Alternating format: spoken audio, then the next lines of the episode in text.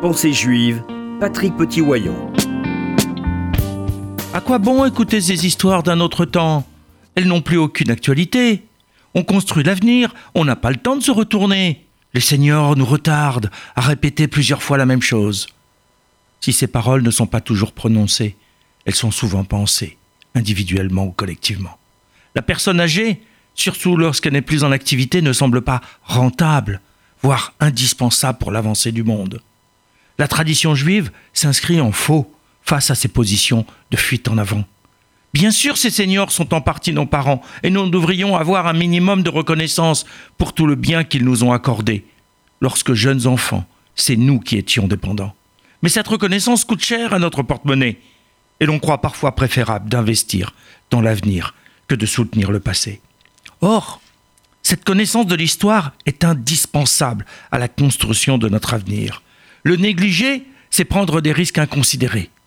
Le livre des juges, chapitre 2, versets 6 à 11, nous rapporte les circonstances de l'affaiblissement des Hébreux face aux Philistins, après la mort de Josué et de sa génération. Une nouvelle génération lui succéda qui ne connaissait pas Dieu ni ce qu'il avait fait pour Israël. Rabbi David Kimchi, le Radak, explique Mais pourtant, il y avait bien des personnes âgées, une nouvelle génération n'apparaît pas après le départ d'une ancienne. Les deux se chevauchent. Mais ce qui a manqué, c'est la considération de l'une pour l'autre. Il n'y avait pas d'anciens assez sages pour transmettre, et il n'y avait pas de jeunes assez prévenants pour interroger les anciens. Lorsque la transmission du vécu, de l'expérience de vie, du savoir intellectuel et spirituel ne peut pas se faire parce qu'on ne se respecte pas suffisamment pour se parler, ou s'écouter, alors l'adulte est comme un nouveau-né, sans parents.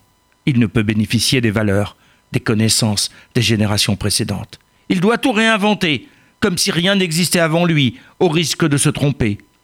Coupés de leur histoire, les hommes du début du livre des juges ont sombré dans l'idolâtrie. Ils ne savaient pas d'où ils venaient, ce qu'ils étaient et qui était leur Dieu. Alors ils se sont laissés entraîner par le patrimoine des autres.